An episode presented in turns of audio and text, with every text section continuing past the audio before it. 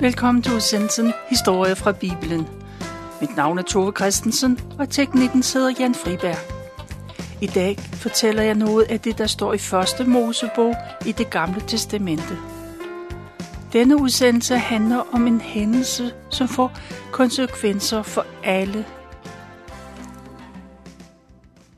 De første 10 kapitler i første Mosebog omtaler både skabelsen og de første mange hundrede år, måske tusinde. Men der står kun ganske kort. Der står næsten bare i stikordsform eller retter en kort beskrivelse af nogle få af de første mennesker. Det er måske bare skrevet, for man kan have en idé om, hvordan det hele begyndte. Et af de spørgsmål, der ofte bliver stillet, når man taler om Bibelen, er, hvor fik Kain sin kone fra? I første Mosebog læser vi om Adam og Eva får sønnerne Kain og Abel. Kain slår Abel ihjel, og så tager Kain sig en kone. Men hvor får han den kone fra?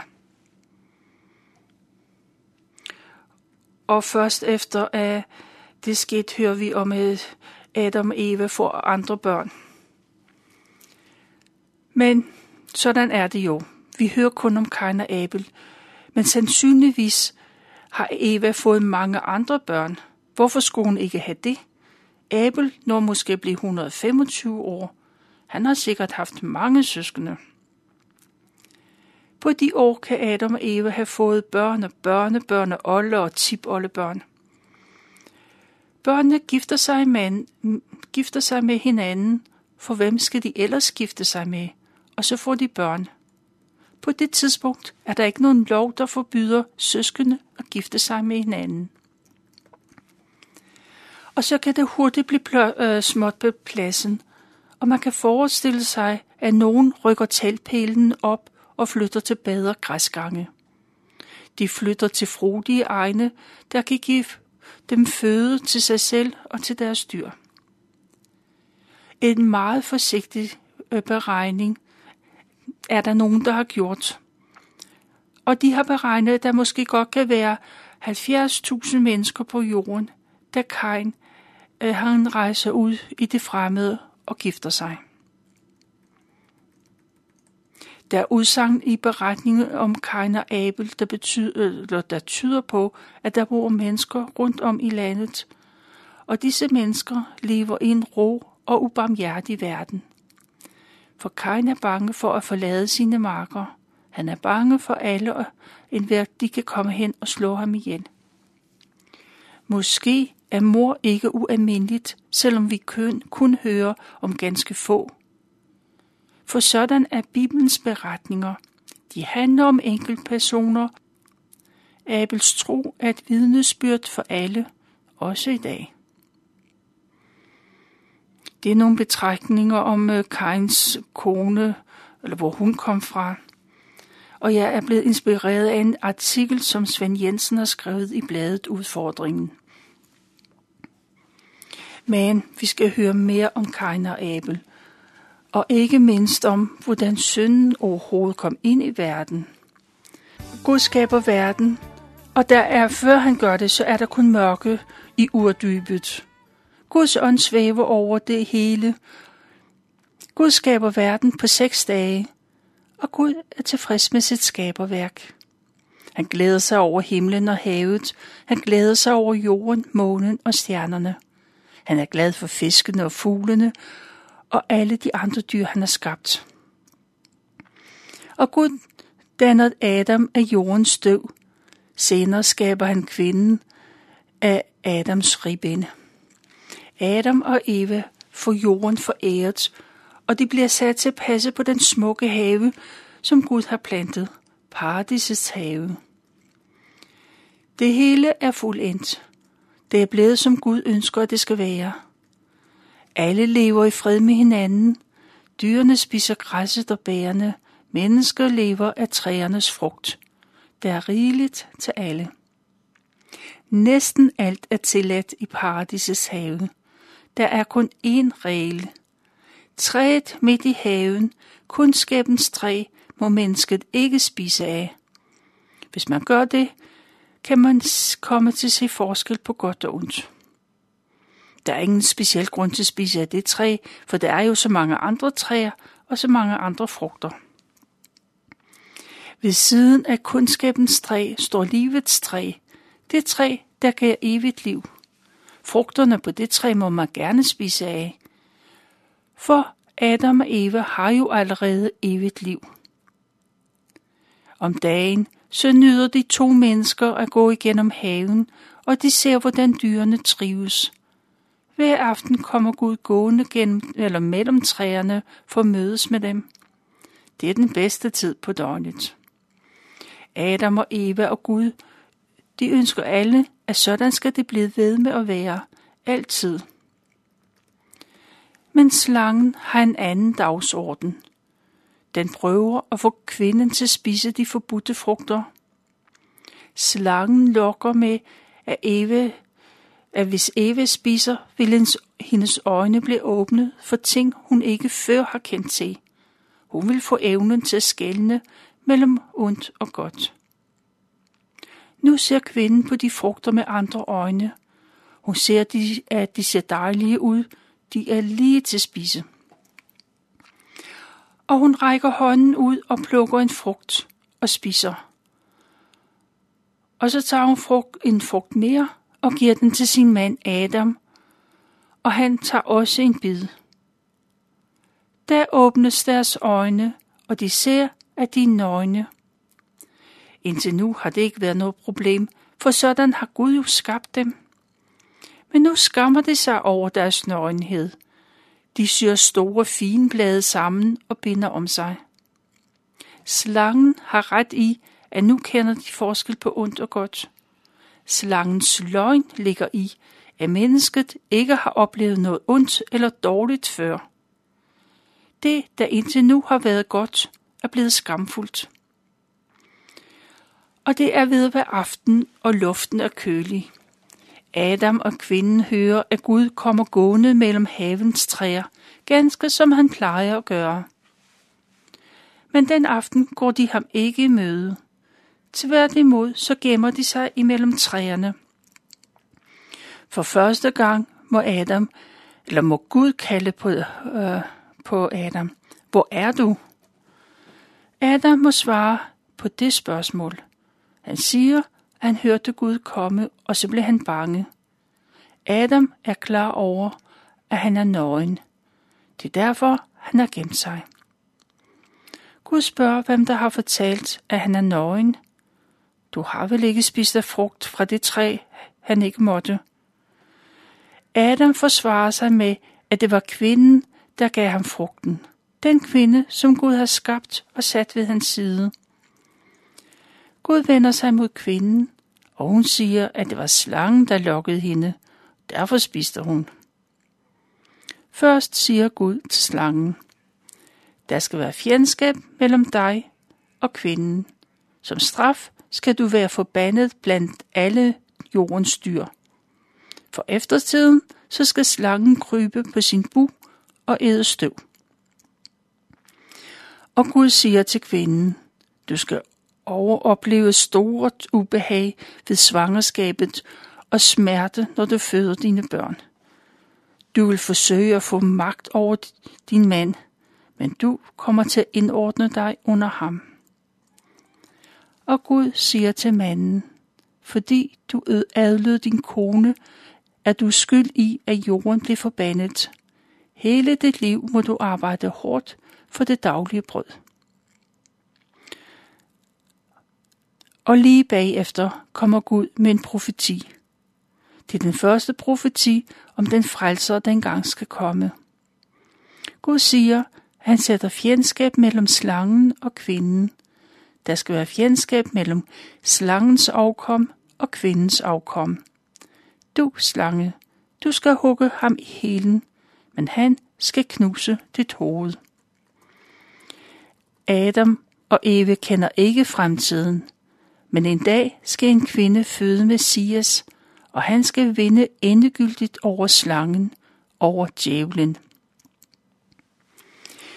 Indtil nu har Adam kun kaldt sin hustru for kvinde, For på hebraisk er ordet for kvinde næsten det samme som ordet for en mand.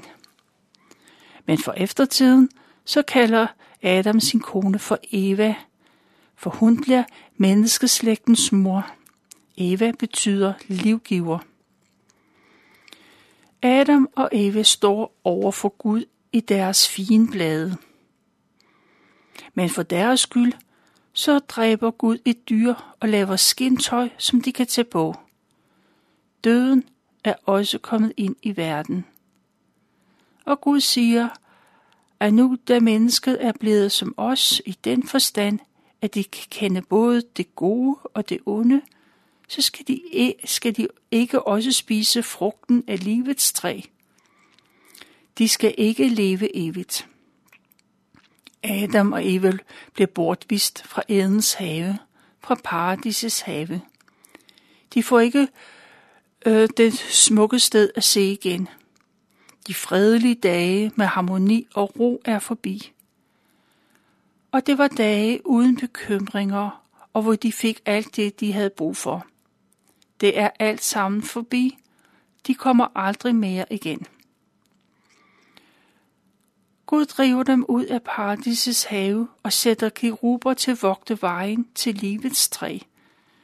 Der står keruberne med glimtende og vivlende flammesvær.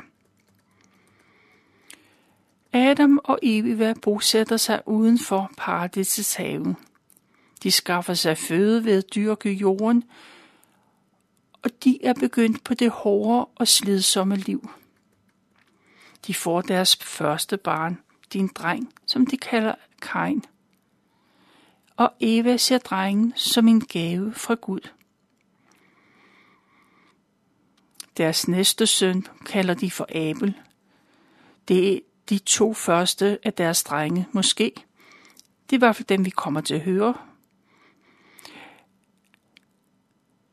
Men Adam og Eva har sikkert fået andre børn. De to drenge vokser op i en søskende flok, der hurtigt bliver stor. Når de ældste bliver gift, eller de bliver voksne, så gifter de sig med hinanden og får børn. I løbet af 100 år bliver det til mange, mange mennesker. Området de for lille til, at de mange munde kan mættes på øh, hver dag. Nogen flytter hjemmefra. Det er naturligt for nogen at søge væk og tage til områder, hvor betingelserne er bedre. Men Adam og Eva har sikkert fortalt alle deres børn og børnebørn om dengang de boede i paradisets have. De har fortalt om, hvordan Gud skabte jorden, blomsterne, træerne og dyrene. Og da alt stod færdigt, så forærede Gud det hele til Adam og Eva. Det kan være, at Adam har taget børnene i hånden og gået uden for huset, der pegede mod øst. Der ligger det tabte paradis. Det er der, Gud skabte det perfekte sted for mennesker og dyr. Hele livet passer eller husker Adam og Eva på Gud og på hans kærlighed til dem. Til synlædende er det kun få af deres børn og børnebørn, der får det samme forhold til Gud. Men Adam og Eva, de takker Gud hele livet. Kain og Abel vokser op som brødre. De brødre, de nu engang er. Men med tiden så glider de fra hinanden, og de får hver deres interesser og indstilling til livet. Abel interesserer sig for dyr, så han vogter familiens får. Kain derimod, han kan lide at få noget ud af jordens afgrøder. Han dyrker jorden. Han ser det spire og gro frem. Og Abel holder fast i sin tro på Gud. Han takker af Gud af hjertet. Men Kain derimod, han lader bitterheden råde, og det negative i hans sind får overhånd. Årene går. Adam, han er blevet 125 år, og Kain er måske 100. Men de er stadigvæk forholdsvis unge, for der er mange år tilbage at leve i. Adam, han bliver faktisk 930 år. En gang bringer Adams to sønner et offergave til Gud. Kain tager, sig af, tager af det, han har dyrket på markerne. Han giver en offergave af årets kornhøst. Abel bringer det bedste kød, som han har fået fra sine første fødte lam. Gud ser offergaverne, men han ser også det sindelag, der blev offret med. Og Gud accepterer Abels offer, men ikke Kains. Kain er klar over den kendskærning. Gud har ikke godkendt hans offer, og det blev han frygtelig vred og bitter over. Bitter og vred på Gud og på Abel. Gud spørger Kain, hvorfor han er så vred. Når du gør det, der er ondt, så lurer synden ved din dør. Gud kender Kain og ved, hvad der bor i hans hjerte, og hvad det kan føre til. Og Gud giver Kain et valg. Han kan bekende sine synder over for Gud, eller også kan han lade vreden og bitterheden blive ved med at være i sit sind. Gud advarer ham mod de konsekvenser, det kan give. Men Kain ændrer ikke indstilling. Han er stadig vred, både på Gud og Abel. Og han lægger skumle planer. En dag går han til sin bror Abel og spørger, om de skal gå en tur ud over markerne. Abel ser ingen grund til ikke at gå med sin bror. De går side om side, og mens de er derude, så overfalder Kain Abel og slår ham ihjel. Det er sådan, at Kain har planlagt, og han regner ikke med, at nogen opdager det, han har gjort. Det er jo hans marker, og ingen andre er i nærheden. Hvis nogen spørger, så kan han bare sige, at han ikke aner, hvor Abel er. Men det er set. Gud kender sandheden. Og Gud kommer til Kain og spørger, om han ved, hvor Abel er. Og Kain svarer, han ikke har, er sin brors vogter. Han skal vel ikke holde øje med ham. Og Gud udbryder, hvad har du dog gjort? Din brors blod råber til mig fra jorden. Og Gud og siger en dom. Kain skal forvises fra de marker, som har opslugt Abels blod. Marken skal ikke længere give ham føde. Fra nu af skal Kain vandre hvileløst om fra sted til sted. Alvoren går hurtigt op for Kain. Han er hjemløs. Alt det, han kendte, er med et væk. Indtil nu har det kun kendt øh, trygheden i familien, i hverdagen og i rutinerne. Han ved, hvad dagene bringer, og kender årstidens skiften. Han ved, hvornår det er tid til at så og tid til at høste. Han har måske ikke tænkt så meget over det i hverdagen, men nu det er væk, ved han, hvad han har mistet. Og Kain er bange og fortvivlet. Hans straf er ikke til at bære. Han ser for sig, hvordan han vandrer alene rundt uden Guds beskyttelse. Alle en hver kan jo komme og slå ham ihjel. Og Kain giver udtryk for sine bekymringer, og Gud tager ham alvorligt. Gud sætter et mærke på Kains bane, så ingen vil ture og gøre ham noget ondt. Og Gud lover, at hvis nogen slår ham ihjel, så skal han hævnes syv gange. Med det løfte går Kain mod de øde områder. Adam og Eva bliver hurtigt klar over den frygtelige ulykke, der har ramt dem. På en måde har de mistet deres to sønner. Den ene er dræbt, den anden har begået en frygtelig forbrydelse og i landflygtighed. Men kort tid efter får Eva en søn, som de kalder for Set. Adam og Eva ser deres nyfødte søn som en, der de har fået i stedet for Abel. Adam fortæller også Set om Guds herlighed, og Set tror på Gud på samme måde, som hans far Adam gør. Sæt holder sig til Gud hele livet. Han tilbeder Gud. Han, som Gud Herren, er herre over alle ting. Sats tro smitter af på andre, der også begynder at tro på Gud. Men Kain, han må gå den tunge gang væk fra hjemmet, væk fra Gud. Han bosætter sig i landet Not, det hjemløse sted. Det ligger øst for paradisets have. Et sted på rejsen, måske i Not, møder Kain en pige, som han gifter sig med. Og hun bliver gravid og føder en søn, som de kalder for Enoch. Det kan meget vel være, at andre rådløse unge har samlet sig omkring Kain. Det er måske unge mennesker, der på en eller anden måde ikke har følt sig godt tilpas, hvor de kommer fra. Eller også kan det være, at de er flygtet fra en forbrydelse, som de har begået. Og nu ser de Kain som deres leder.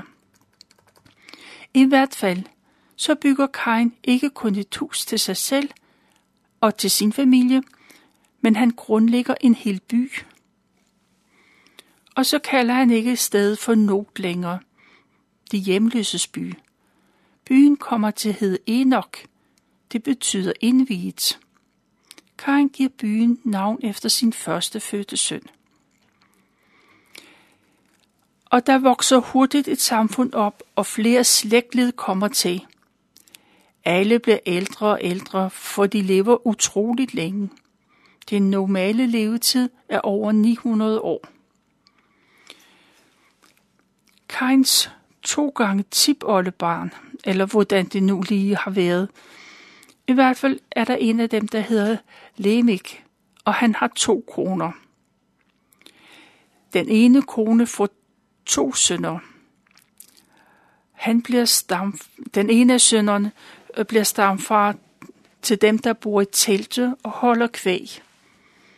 Den anden bliver stamfar til dem, der spiller på lyre og fløjte.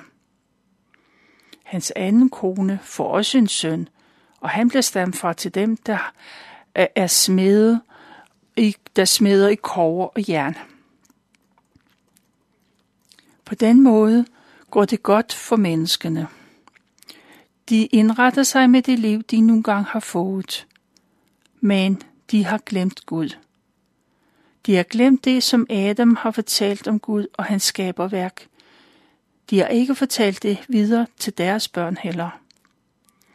Afstanden til Gud blev større og større, og ugudeligheden tager til. Det er, hvad jeg valgte at fortælle fra 1. Mosebog, kapitel 3, 4 og 5.